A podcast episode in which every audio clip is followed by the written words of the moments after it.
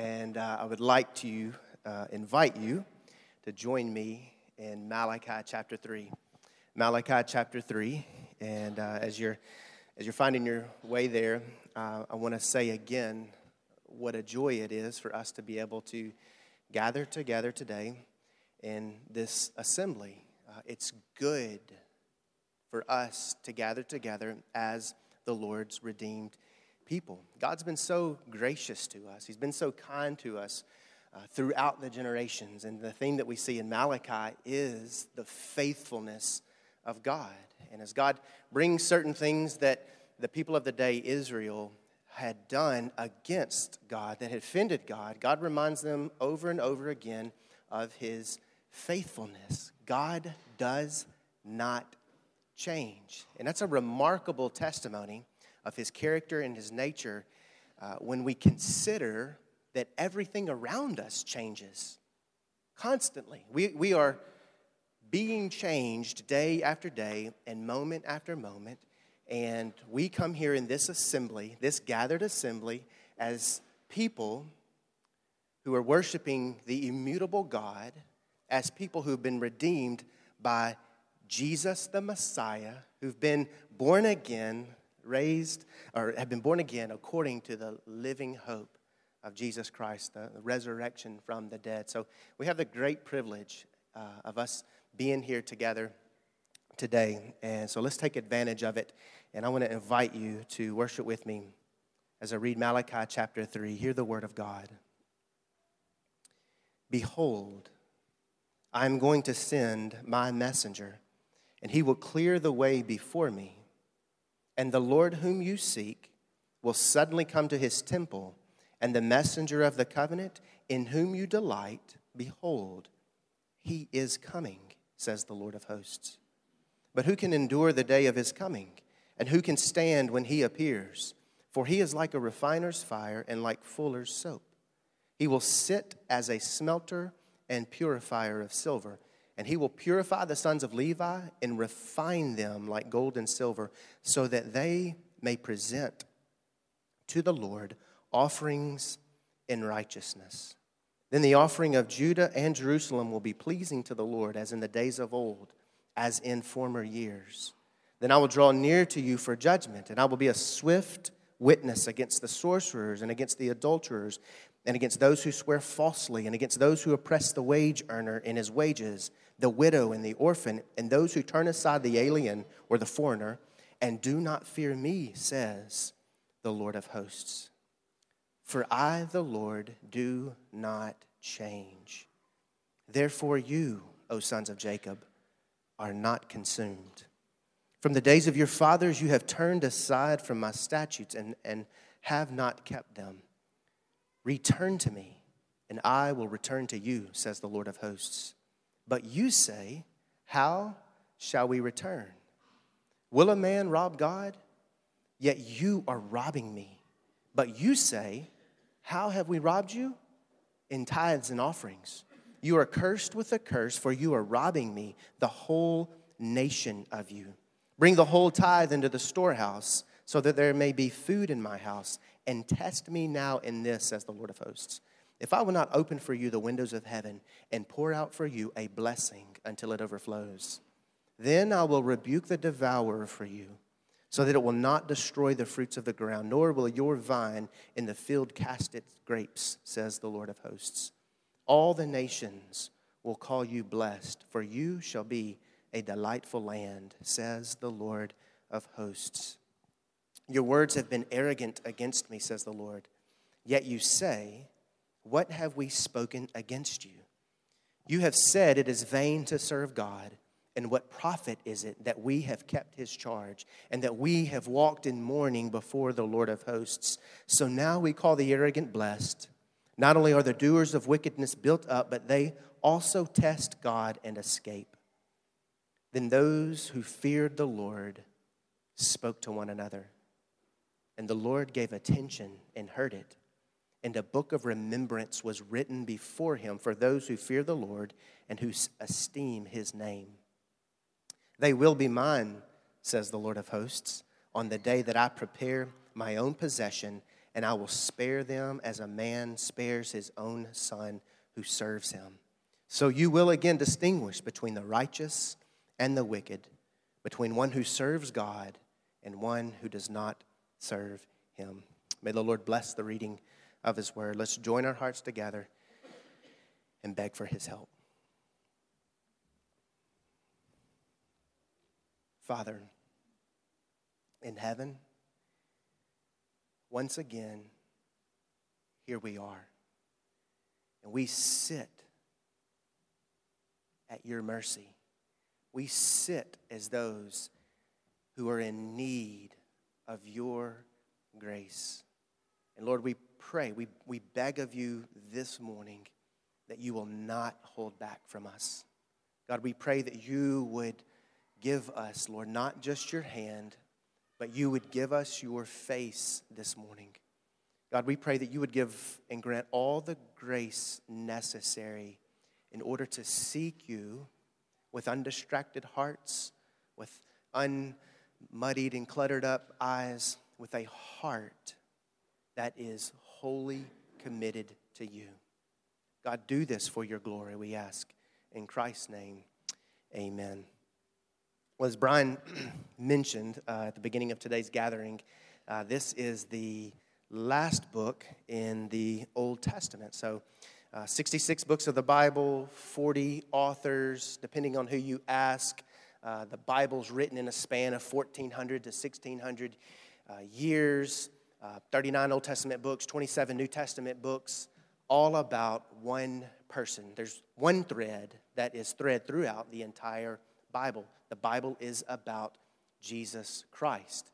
And that's God's intention. That's how God has designed to get glory for himself. And so we come to the end of these minor prophets, uh, meaning that this is the last written record of God speaking until we enter into the New Testament, until we come to the Gospel of Matthew. And this is known as the intertestamental period. And it's believed to last about 400 years where there is no written record of God speaking. So we assume that God is speaking to his people. We just don't have record uh, for that. And uh, here at Grace Church, we're going to have a, uh, we'll be preaching through books of the, uh, preaching through certain messages in uh, January, February, and March. But we won't resume, so it'll be kind of our intertestamental period. We won't resume with Matthew until April. But for the next few weeks, we're going to be dealing with sermons uh, trying to explain what the Bible has to say and answering the question, what is the gospel. But when we consider today Malachi, his name means my messenger or messenger of the Lord. And this is the only known incidents in the Bible where we have his name recorded. But it's interesting. His name means my messenger, a messenger of the Lord. But chapter 3, verse 1 begins with Behold, I'm going to send my messenger. And so he's going to be the one who's going to prepare the way for me. So there's a correlation here, a possible foreshadowing to someone else uh, who was mentioned in Isaiah. And said, He will go, he, he will be one who prepares the way of the Lord. And we know from our study in the Gospel of John that this person is John the Baptist, who stood before the people, and kids could probably finish this memory verse in John 129 Behold, the Lamb who takes away the sin of the world. The temple was uh, in its completion, and it was far less superior, both physically and spiritually. And as people are prone to do, they complained about this. They were dissatisfied. They were longing for the glory of the former days. And so, what Malachi does is he lays out six disputations or arguments in order to address the faithfulness of God and the faithlessness of the Israelites. Disputation number one was this God begins in chapter one by stating his love for his people. That's his agenda, that's where he begins, that's where he starts. I love you. The second disputation is when God addresses the faithless priests in chapter 1, verse 6 through chapter 2, verse 9. Following this, the third disputation is when God addresses his faithless people. The fourth disputation, which carries into a little bit of what we're looking at this morning, God sends his messenger of judgment. The fifth disputation is the call to return to God and to serve him. God's calling them or commanding their repentance.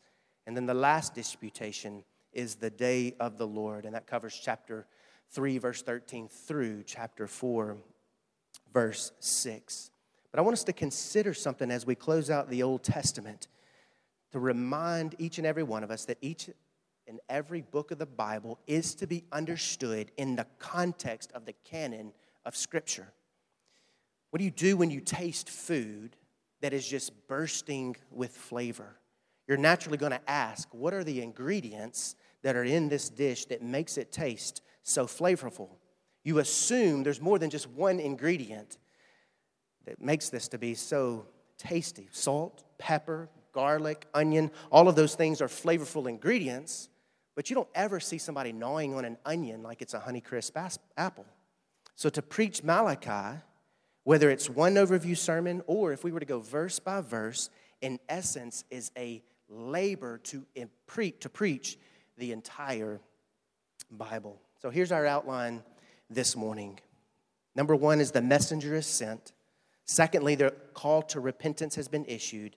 And third, remembering our faithful God. So let's look at number one, chapter 3, verses 1 through 6. The messenger is sent.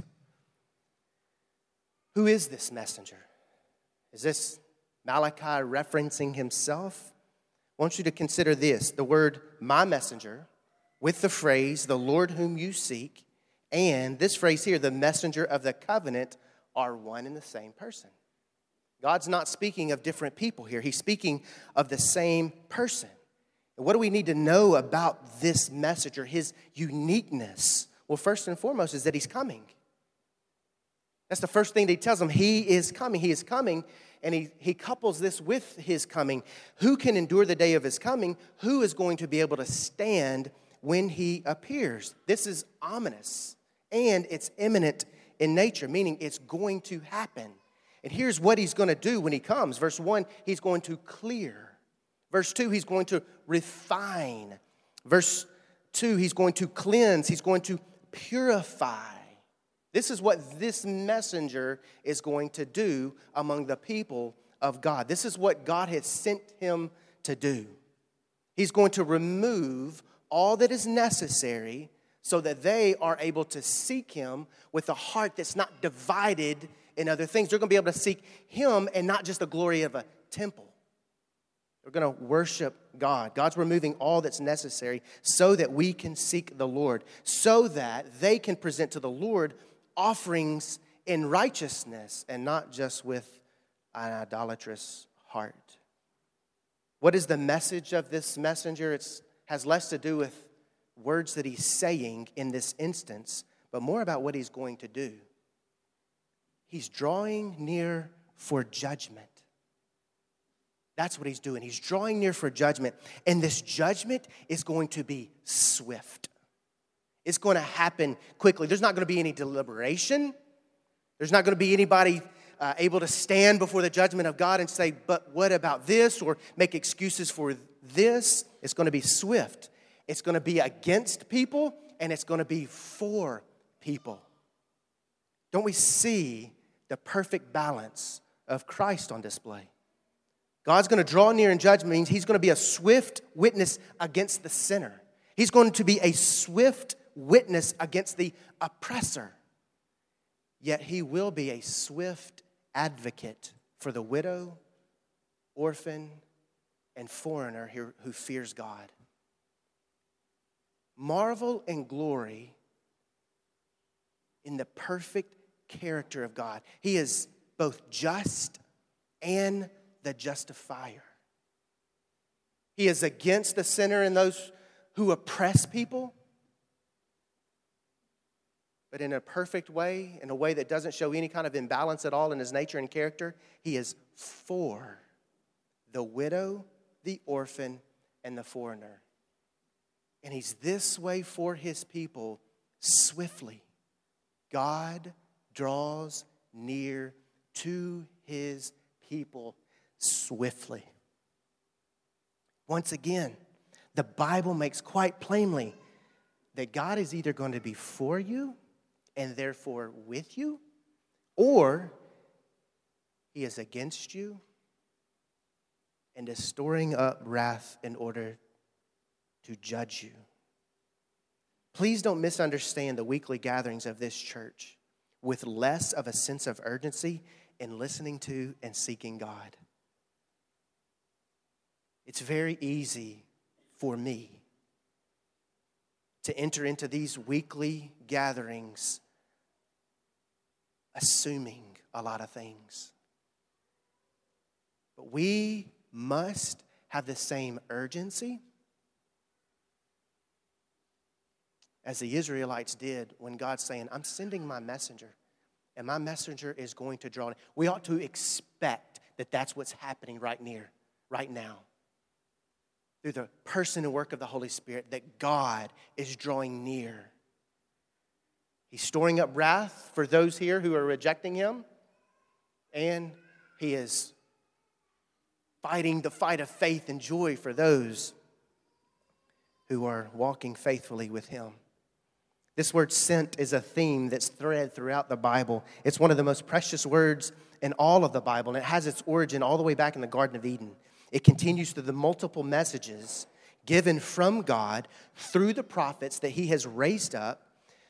It's, we, we see it as it's inaugurated in the incarnation of Jesus the Messiah, as it's known in the public ministry of Christ, as it's accomplished in the crucifixion and resurrection, as it's further realized in the ascension, and as it continues through the indwelling of the Holy Spirit and Christ's current intercession for us and eventually will be culminated in the return of Christ as he gathers us to himself for the eternal worship of the triune God. So, therefore, it will behoove us to take the message from the messenger with the same ominous and imminent understanding. What is this message based upon? It's based upon God's immutability, God's unchangeableness. This is one of the more important verses in all of the Bible. God is describing himself. And when God says things, I, when he describes himself in ways such as this, I, the Lord, we ought to listen to everything in the Bible, but we ought to pay especially close attention when God is describing himself in such clear ways. His immutability is one of his incommunicable attributes which are characteristics that he alone possesses. So, those of you enrooted from a couple of years back, you probably recall studying communicable and incommunicable attributes. Malachi 3, verse 6, is likely one of those that you looked at and trying to understand what does it mean that God is unchangeable? He's constant. He doesn't have mood swings. He's the same. He's not influenced or molded by anything. He's not surprised. He's not caught off guard. He's not confused, nor is he confusing. So, as we consider entering into another year when everybody, whether you put any stock into resolutions or not,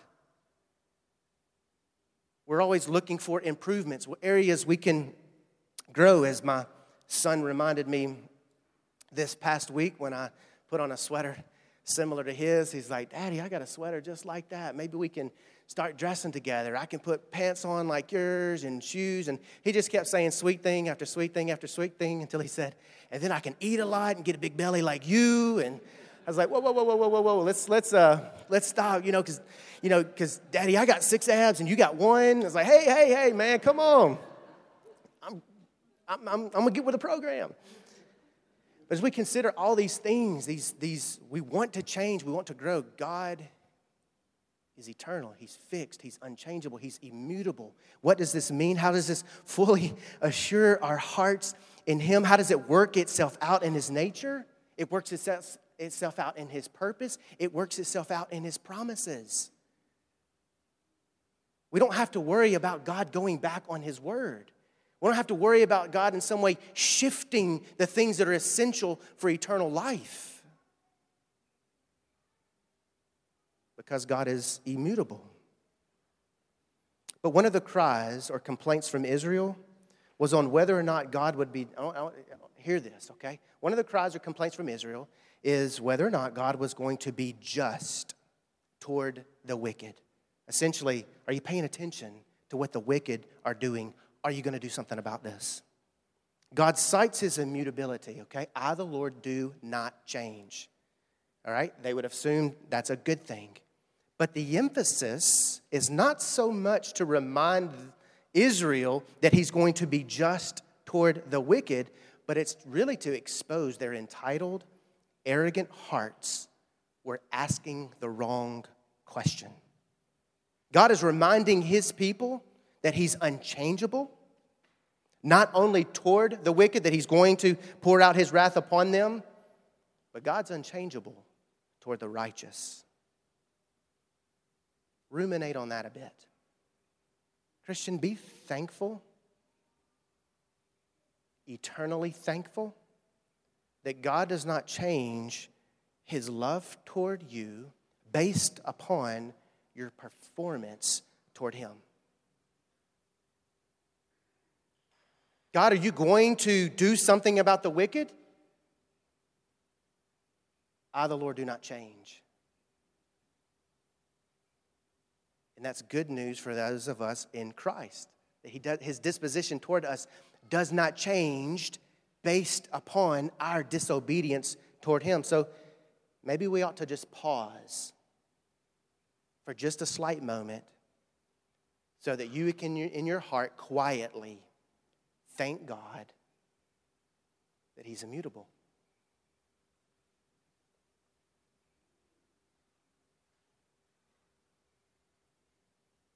Praise Him for that. So, Christian, because of the love of God, the work of Christ, and the perpetual work of the Holy Spirit, you can and will endure the day of His return. And you will stand when Christ appears. And you will be able to do this because of His enduring strength. I got you. Mine has never sounded more precious to our ears. So, this is the messenger that was sent. Secondly, the call to repentance, verses 6 through 15. I included it verse 6 in this section again because it is, it's based upon the unchangeableness of God. There were three calls to repentance, or basically three charges that God had against his people. The first one was this they turned aside from God's statutes and did not keep them. We see that in verse 7. One author put it this way To turn away connotes rebellion and mutiny. It's a willful rejection of divine instruction when used in the context of covenant language. Turning aside, this word turning aside can also mean to evade or to scorn. So, the range of meaning and understanding what they did is very helpful to capture Israel's disposition before the Lord. They had turned from God, they were attempting to evade Him. And what this naturally produced is really a scorn for God. Had you asked them point blank, do you scorn God? Are you against God? Likely they would have said, no, we, we, that, that's not how I feel towards Him. But in their heart, in their heart, they were turning away. And because they were turning away, they were attempting to evade him. One of the initial steps in a backslidden heart is when you attempt to evade God's word. Disobedience to his word is to scorn God himself. And what God was laying out before them was essentially this You have little to no regard for my word. You have little to no regard for what I have to say. And if we have little to no regard for what he has to say, that means we have little to no regard for him. They turned from God. And it's, that's, that's a very dangerous place to be in. But you chart any turning away from God, you chart it all the way back to its core, and to some degree, it's going to be a turning away from the Word of God, how God has chosen to reveal Himself. They had also were guilty of robbing God. They had robbed God by not giving him the full tithe. Tithe meant a tenth, and it represented a tenth of the people's produce or income that was owed to God for the temple service and various social obligations. The basic tenth was paid to the Levites for their maintenance. And from this, the tenth, the Levites paid a tenth to ministering priests that would serve among them. But God told them, You're holding back from me. You're holding back from me. Bring the whole tithe into the storehouse so that there may be food in my house and test me now in this, says the Lord of hosts. So he's calling them to repentance, calling them to obedience, calling them to test him, saying, Bring to me the full tithe and see if I will not open for you the windows of heaven and pour out for you a blessing until it overflows. This has more to do than when us being a bit Scroogish with our, with our money. It's our, it's our life, it's our disposition before the Lord. Why would we attempt to hold anything back from God? Holding anything from God has more to do with than whether or not we want to give tithes or give offerings. It says something about our trust in God. It says something about what we believe is His and what we falsely assume is ours. Is not everything the Lord's? Is it not His to use? And I'm not talking about just material possessions, external things that we can do. I'm speaking of matters of the heart. Our, our life for you died, and your life is not your own. You were hid with Christ in God. When Christ, who is your life, appears, then you will appear with him in glory. That's Colossians 3. Our life is no longer our own. We were bought with a price, and that price, the blood of Christ. We're his temple, we're his people, we're his possession. So that's great joy to be able to leverage your life in that way and say, I just I trust what you're going to do and how you're going to use me for your glory with that great promise that God is going to open up the windows of heaven and pour out for you a blessing until it overflows. They were also guilty of speaking against God, verses 13 through 15. You see, perhaps, the perilous digression that's happening. Their heart had begun to turn from the Lord, and this showed itself by turning aside from the statutes of God. This is followed by half hearted worship, which God describes as robbing from Him. You'll recall what Jesus said to the Pharisees in the New Testament, right? Rightly did Isaiah prophesy about you. You worship me with your lips, but your hearts are far from me. Therefore, you worship me in vain. This digression continues with arrogant and incriminating words against God. I tremble just to read what they have said here in the Bible that I fear some of us have been guilty of saying with our heart. Here's what they say it is vain to serve God. What is the profit of our keeping charge or walking as in mourning? The arrogant is blessed. Evildoers prosper. They test God and they escape. This was their heart. Their heart had finally, had finally been drawn out finally been drawn out. They were able to see for themselves this is how they really felt about God. And it took a while, it took quite a bit of excavating, it took persistent work for their heart to be drawn out, for them to be able to say, This is what I really think about Him. It's vain to serve Him. The wicked, they escape God. All this we've been doing, is it worth it? Is this really worth it? They believe God is being unjust. They believe He's being unfair to them. They are demonstrating that they are not repentant. And therefore, this is what they're going to try to do to God. Just, I'll just hold back from Him. I'll just refrain. I'll just draw back from Him. And they're going to the point They are getting to the point in their heart, and this is, this is, this is so dangerous. They're getting to the point in their heart where they are using what is true about God as accusations against Him. I'm going to illustrate this for us in just a moment. The only thing that's going to change this damnable plight is repentance.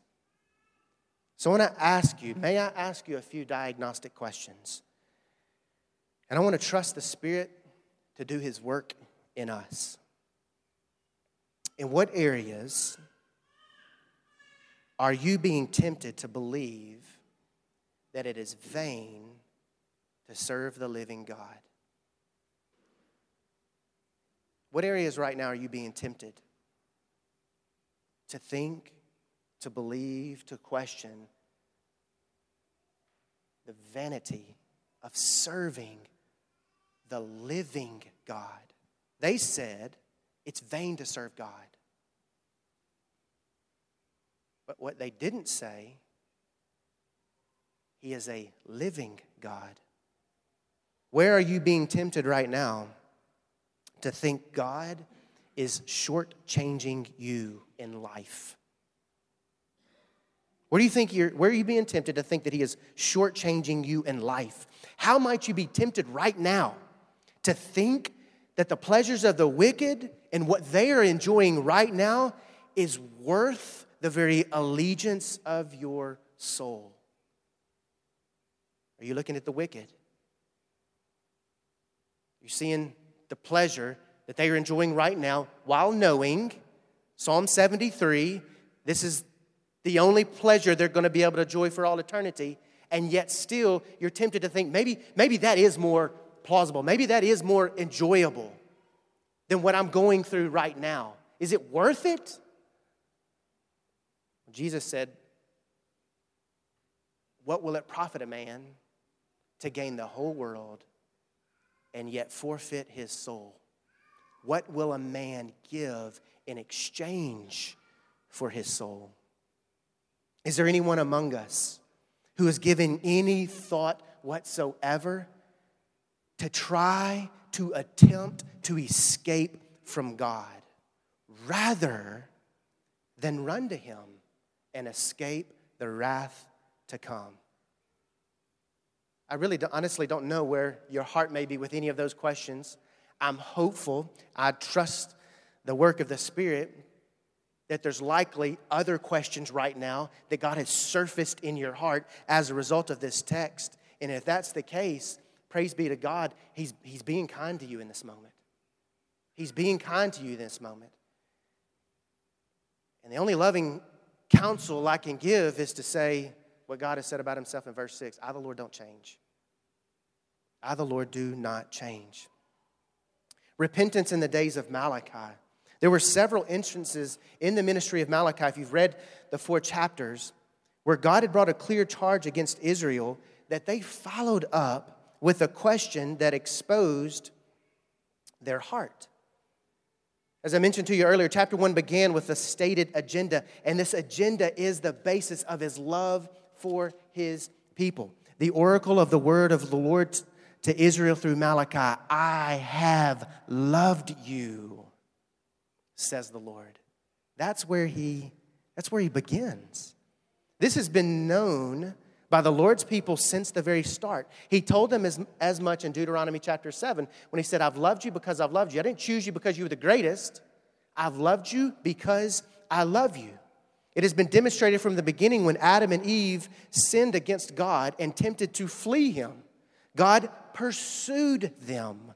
The agenda of love and redemption has been ongoing through the Old Testament. God has sent his prophets to speak on his behalf to his people. God has used visions. He has won battles. He has raised up leaders. He has sustained his people through their wandering because of their very own sin against him. He has brought upon them remedial judgments. He has watched over them through these judgments. He has brought them, uh, brought upon them captivity. He has watched them through captivity. He has ordained his very temple to get destroyed, promised for it to be rebuilt. There is no question whatsoever thus far in redemptive history towards whether or not God is committed to his covenant people. I have loved you, declares the Lord. So you can imagine the offense God takes when his people retort back, How have you loved us? Really? You not paid attention? That was their, that was their retort, that was their response. Well, how have you loved us? Honor me, is what he follows up with, chapter 1. How have we despised your name? You offer polluted food. How have we polluted you? You're offering blind sacrifices, lame and sick sacrifices. It's what you're doing. You offer what is determined as evil, and then you try to entreat or seek the favor of God. You wouldn't do this, God tells them. You wouldn't do this to your own governor. Is there just one of you, verse 10? You profane the name of the Lord with a polluted table, fruit, and despised food. You think this is wearisome and you snort at it. Your offering is what has been brought by violence or lame or sick. Shall, God saying this to them, shall I accept this from your hand? God is drawing a contrast here with what be, can be given with the hand while the heart remains far from God. I'm going to say that again because that's yet another very dangerous pitfall in the Christian life. He's drawn a contrast of what can be given with the hand while the heart is far from God. This ought to make you and I tremble inside. The duties of the Christian life that we can perform without and apart from a repentant heart. God pronounces a curse upon the one who makes a vow, or who offers a vow for a male and yet sacrifices to the Lord the very thing that is blemished. So let me ask you this what in you right now is in need of cleansing? What in you right now is in need of purging or refining? Repent from it right now. That's not something you have to pray about. You don't have to pray about whether or not you should repent. You repent. That's what Christians do. Don't wait until the end of this sermon. Do it now. Don't wait until tomorrow. Repent now. Holy Spirit wrought repentance turns all of the idiotic questions from Israel upon their head. Rather than saying, How have we done this? which was their retort every time God said, You did this, that's how they responded. Well, how have we done this? Rather than saying that, a repentant person will say, by way of confession, This is what I've done from my sinful heart. There are no buts in repentance. There are no excuses. There are no explanation.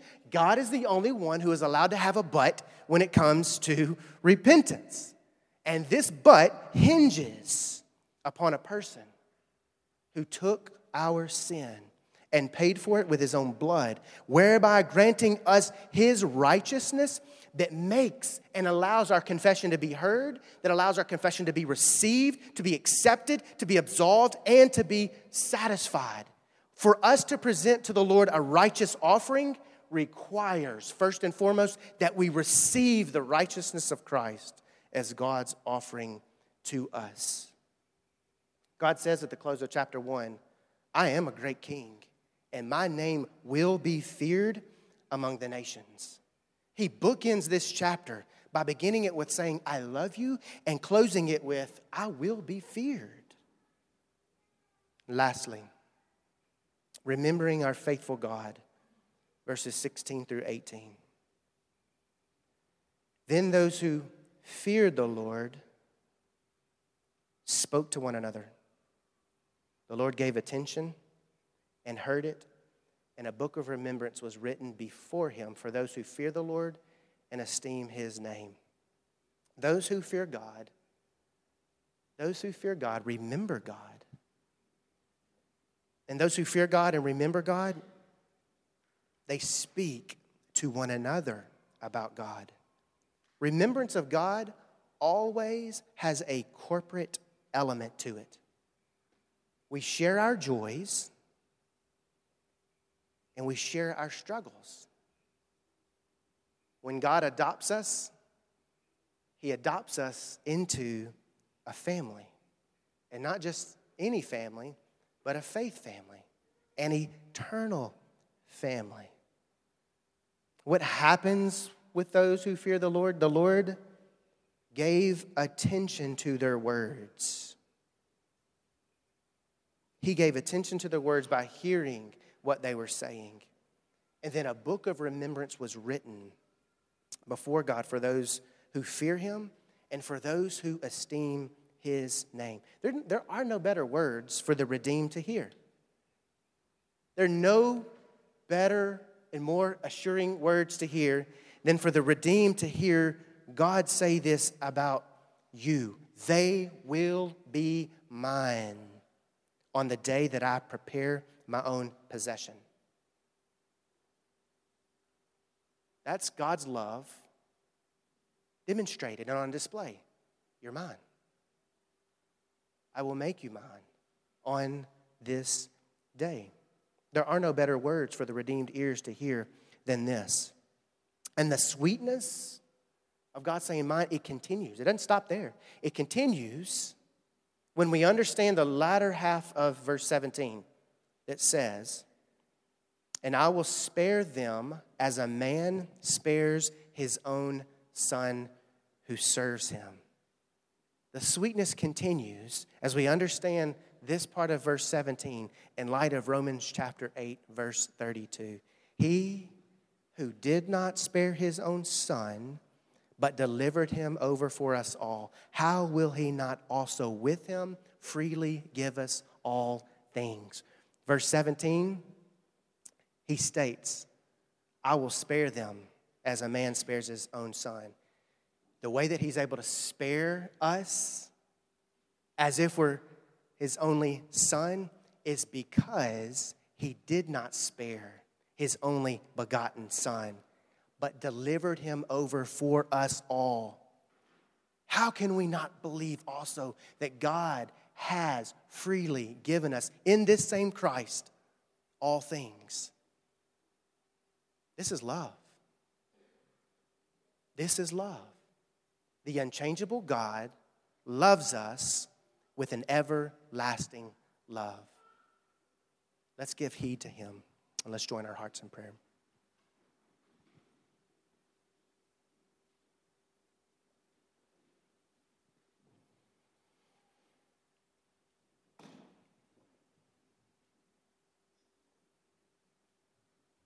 Father, so true, the words we've often sung. We are great sinners but we have a great Savior in Christ. Lord, we thank you for the great mercy and grace that you've extended to us in Christ. You're so patient with us. Lord, you're, you're clear in exposing our sin and our lack of repentance. And God, you're so faithful and gracious to show those who are not in Christ the only remedy for their sins and to show those who are in Christ what Christ has done in order for us to have the joy to be able to walk in faithful obedience to you. God, we're thankful that you, we praise you that you are unchangeable.